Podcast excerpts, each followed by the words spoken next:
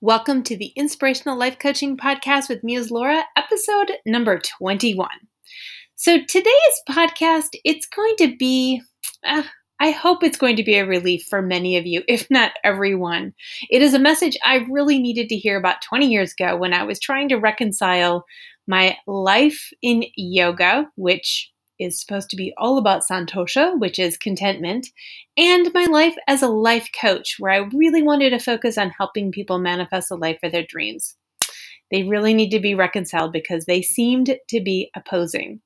So, just trust me, even if you're not into yoga, this message could be the most important message you hear. So, if you're ready, let's do this. Before we pop into today's topic, I want to encourage you, as always, to shoot me questions. I would love to answer your questions in a podcast.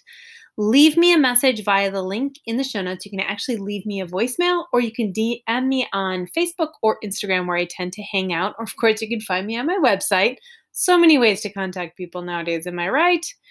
I did receive a question following last week's show on the three fundamentals for living a truly happy life. Now, this question comes from Carrie, and she wrote, I loved last week's show and got super excited about taking the next steps in my life. I feel a bit overwhelmed with each of the steps. Can you give me a good starting place? Absolutely. And I know I covered it in the episode, but I really didn't spend much time on it because, yes, it's only three steps, but within each of the three steps, there is so much you can do. Am I right? And that's why this is pretty much all I talk about, it, all the things you can do within those three steps. The place to begin, of course, is step one learn to love the life you're in. And what I recommend doing within that is really focusing on your self care and deepening it because your self care is your energy. It's your fuel for taking the next step. It's what's going to make you feel like, yeah, I can do this, even if it's hard. So that's a really important thing to do. And I believe it was episode number four. I talked about it's called self care at the holidays, but it, it, it applies anywhere, any time of the year. And I talk about creating a daily, weekly, monthly. And I talk about this a lot because I think this is really important. Something you do every single day, at least once a day to help yourself fill up something a little bit more that you do once a week. Maybe it takes a couple of hours. The daily could take maybe five minutes, right? Something super quick. The weekly takes a little bit more, like two or three hours. And then once a month, taking a day long retreat. And maybe it's just an afternoon if that's all you feel you can do. But if you can do a whole day, do a whole day of things that just fill you up. That's it. Just reading books, going for walks, going out to dinner, um, not cleaning your house, cleaning your house if that fills you up, doing what helps you feel good. Because the more you take care of yourself, the more you are going to easily step into the next steps and to take your life to the next level. All right, Carrie, I hope this helps answer your question. And for anyone else who has one, please reach out. I would love to answer your questions on the show. All right, let's get into today's topic because it's such a good one. Oh, if you need to hear this message as much as I did, I am about to truly rock your world. If you didn't necessarily need to hear this message, I promise you it's still going to shift a little something inside of you, if not an entire paradigm. It's that good. How do you feel when you hear the word desire? And be honest with yourself. There is often a lot of shame and guilt that gets tied in with that word. We're supposed to be content with what we have, am I right? Well, I tell you, I grew up, well, did most of my formative years, shall we say, in the yoga realm. I met my teacher at 22 and I fell lock, stock, and barrel for the yogic lifestyle. And I still really believe in it, to be honest. I really I like the idea of not taking up a lot of the earth's resources and about being content with where I am and what I have. At the same time, I have another side of myself, the life coaching side, that has huge dreams and a huge vision for my life. And there's almost nothing I enjoy more than helping other people catch their vision and their dream and work their way towards it. And it felt like those two were mutually exclusive. I had to somehow reconcile it. I just, I felt this internal struggle, almost a cognitive dissonance to having both of them inside of me. Then I heard something that would change my life and change the foundation of my business forever. Are you ready? We are here on this earth to desire. How does it feel to even hear that? Now, stick with me as we unpack this one a bit. Now, all desire isn't necessarily good, of course, and I think we know when what we desire isn't good for us. Although I have a story to share with you in a little bit that might help you change your mind a little bit. But as a whole, we are supposed to desire more. And in fact, one of the roots of the word desire is desire, which means of the Father, meaning our desires are coming from God, the universe, our higher selves, however you see that. It's like this deeper thing that is pulling us forward, that is driving us forward. And I see that as our life's purpose. Somehow, some way, some way that we are supposed to be serving the world.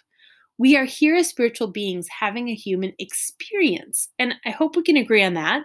The spirit side of us is here to learn, to grow, and to evolve. Think of Earth and the human experience as a big school ground where we can learn more. But we can only do that by pushing ourselves out of our comfort zone. And we can't do that unless we're excited about something more. Having said that, I will say great challenges in our life, hardships, also can help us to grow as well. But we're looking at creating this on our own in a positive way, moving ourselves forward from a beautiful place. So, desire is about learning and growing and expanding and fulfilling a purpose. And this is what's really crucial. It's not about finding happiness.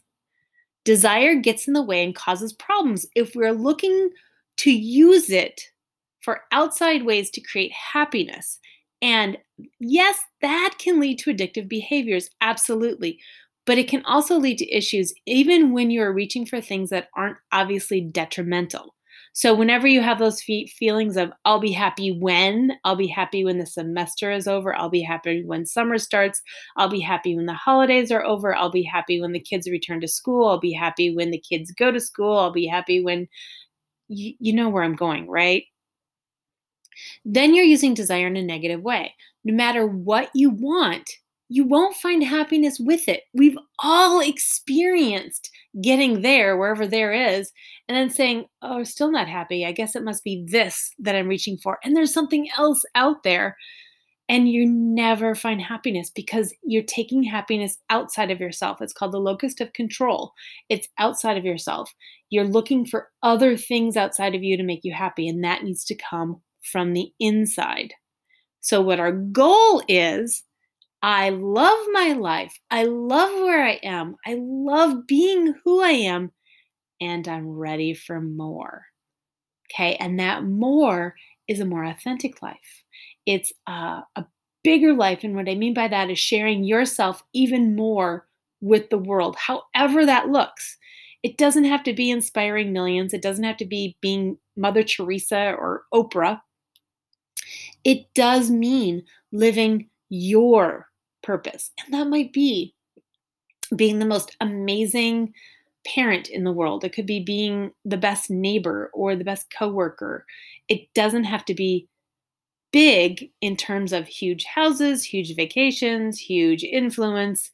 It just has to be big for you.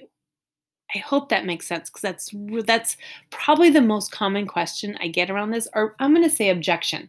But Laura, I don't really want to be the next Mother Teresa. Absolutely. We've already had a Mother Teresa. You need to find your path.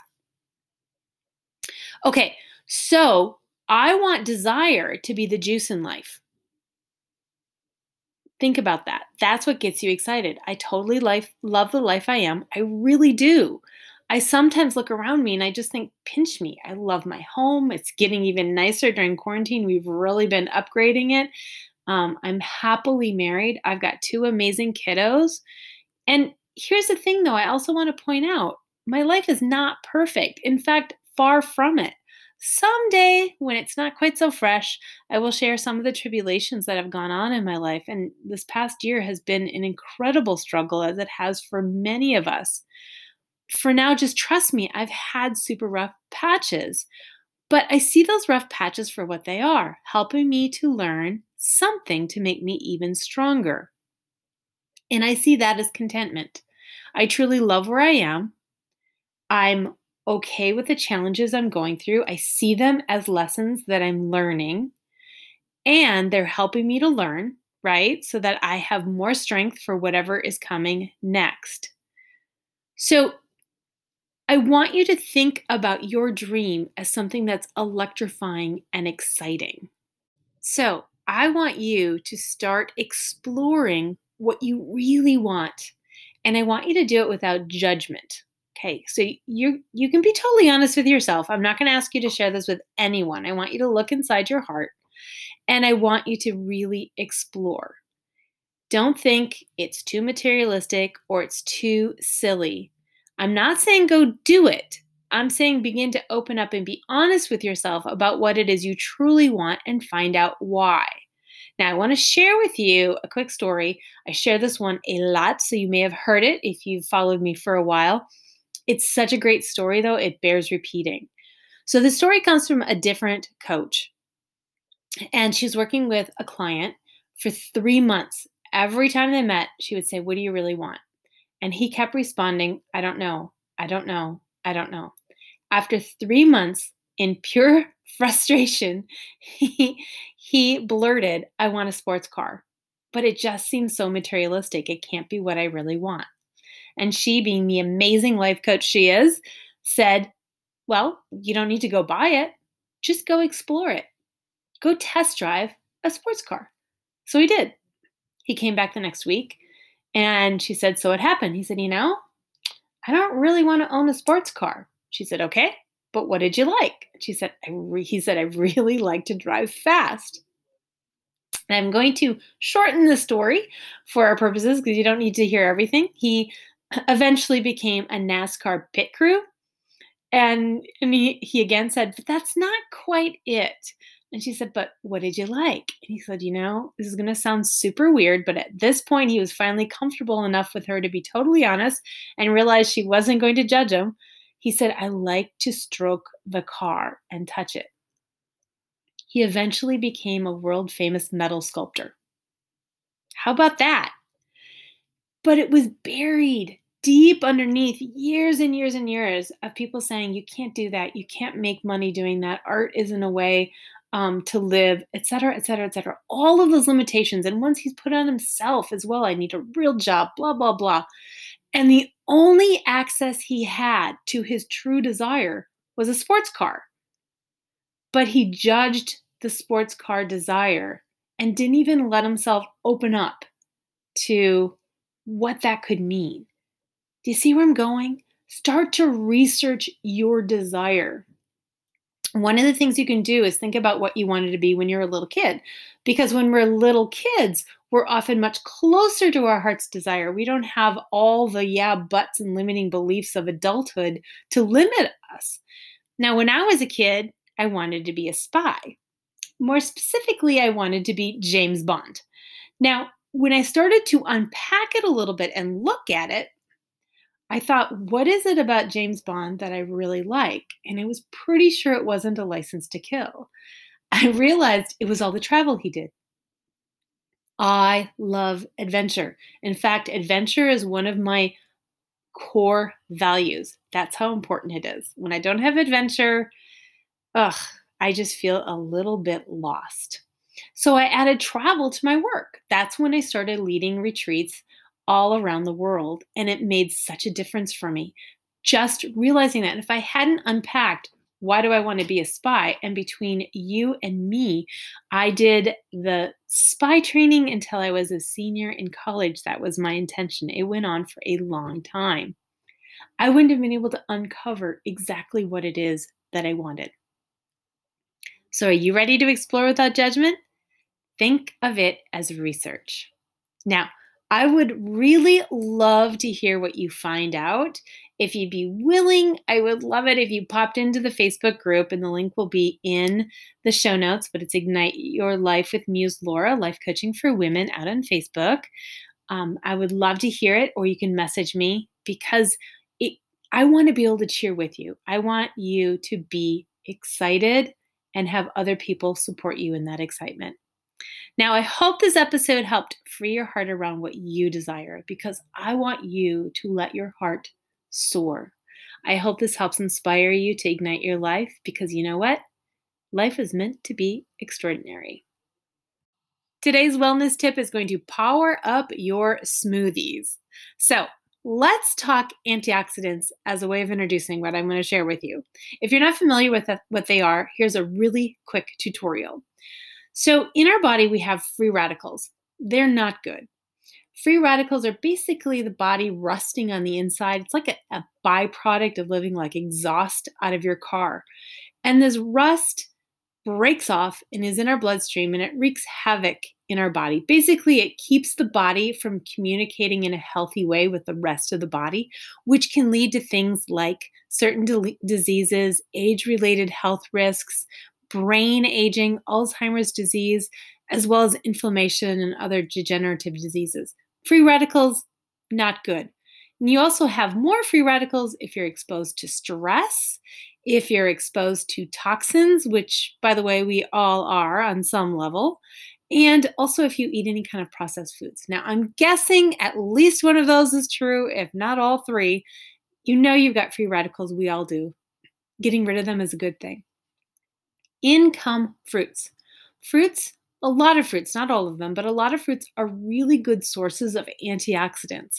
In particular, wild blueberries. So, if you've heard about the craze around wild blueberries, this is it. Wild blueberries have between two and three times the antioxidant power of regular blueberries, and regular blueberries are pretty good as well. And wild blueberries are pretty common in your freezer section, so it's easy to grab them, pop them into smoothies. We also use them in power bowls, so, you know, bowl of yogurt or a bowl of oatmeal, and we stick some frozen still frozen, blueberries right on top, maybe some frozen raspberries, a little sprinkle of hemp seeds. So good and so good for you. So, wild blueberries, lots of antioxidants. It's a good thing.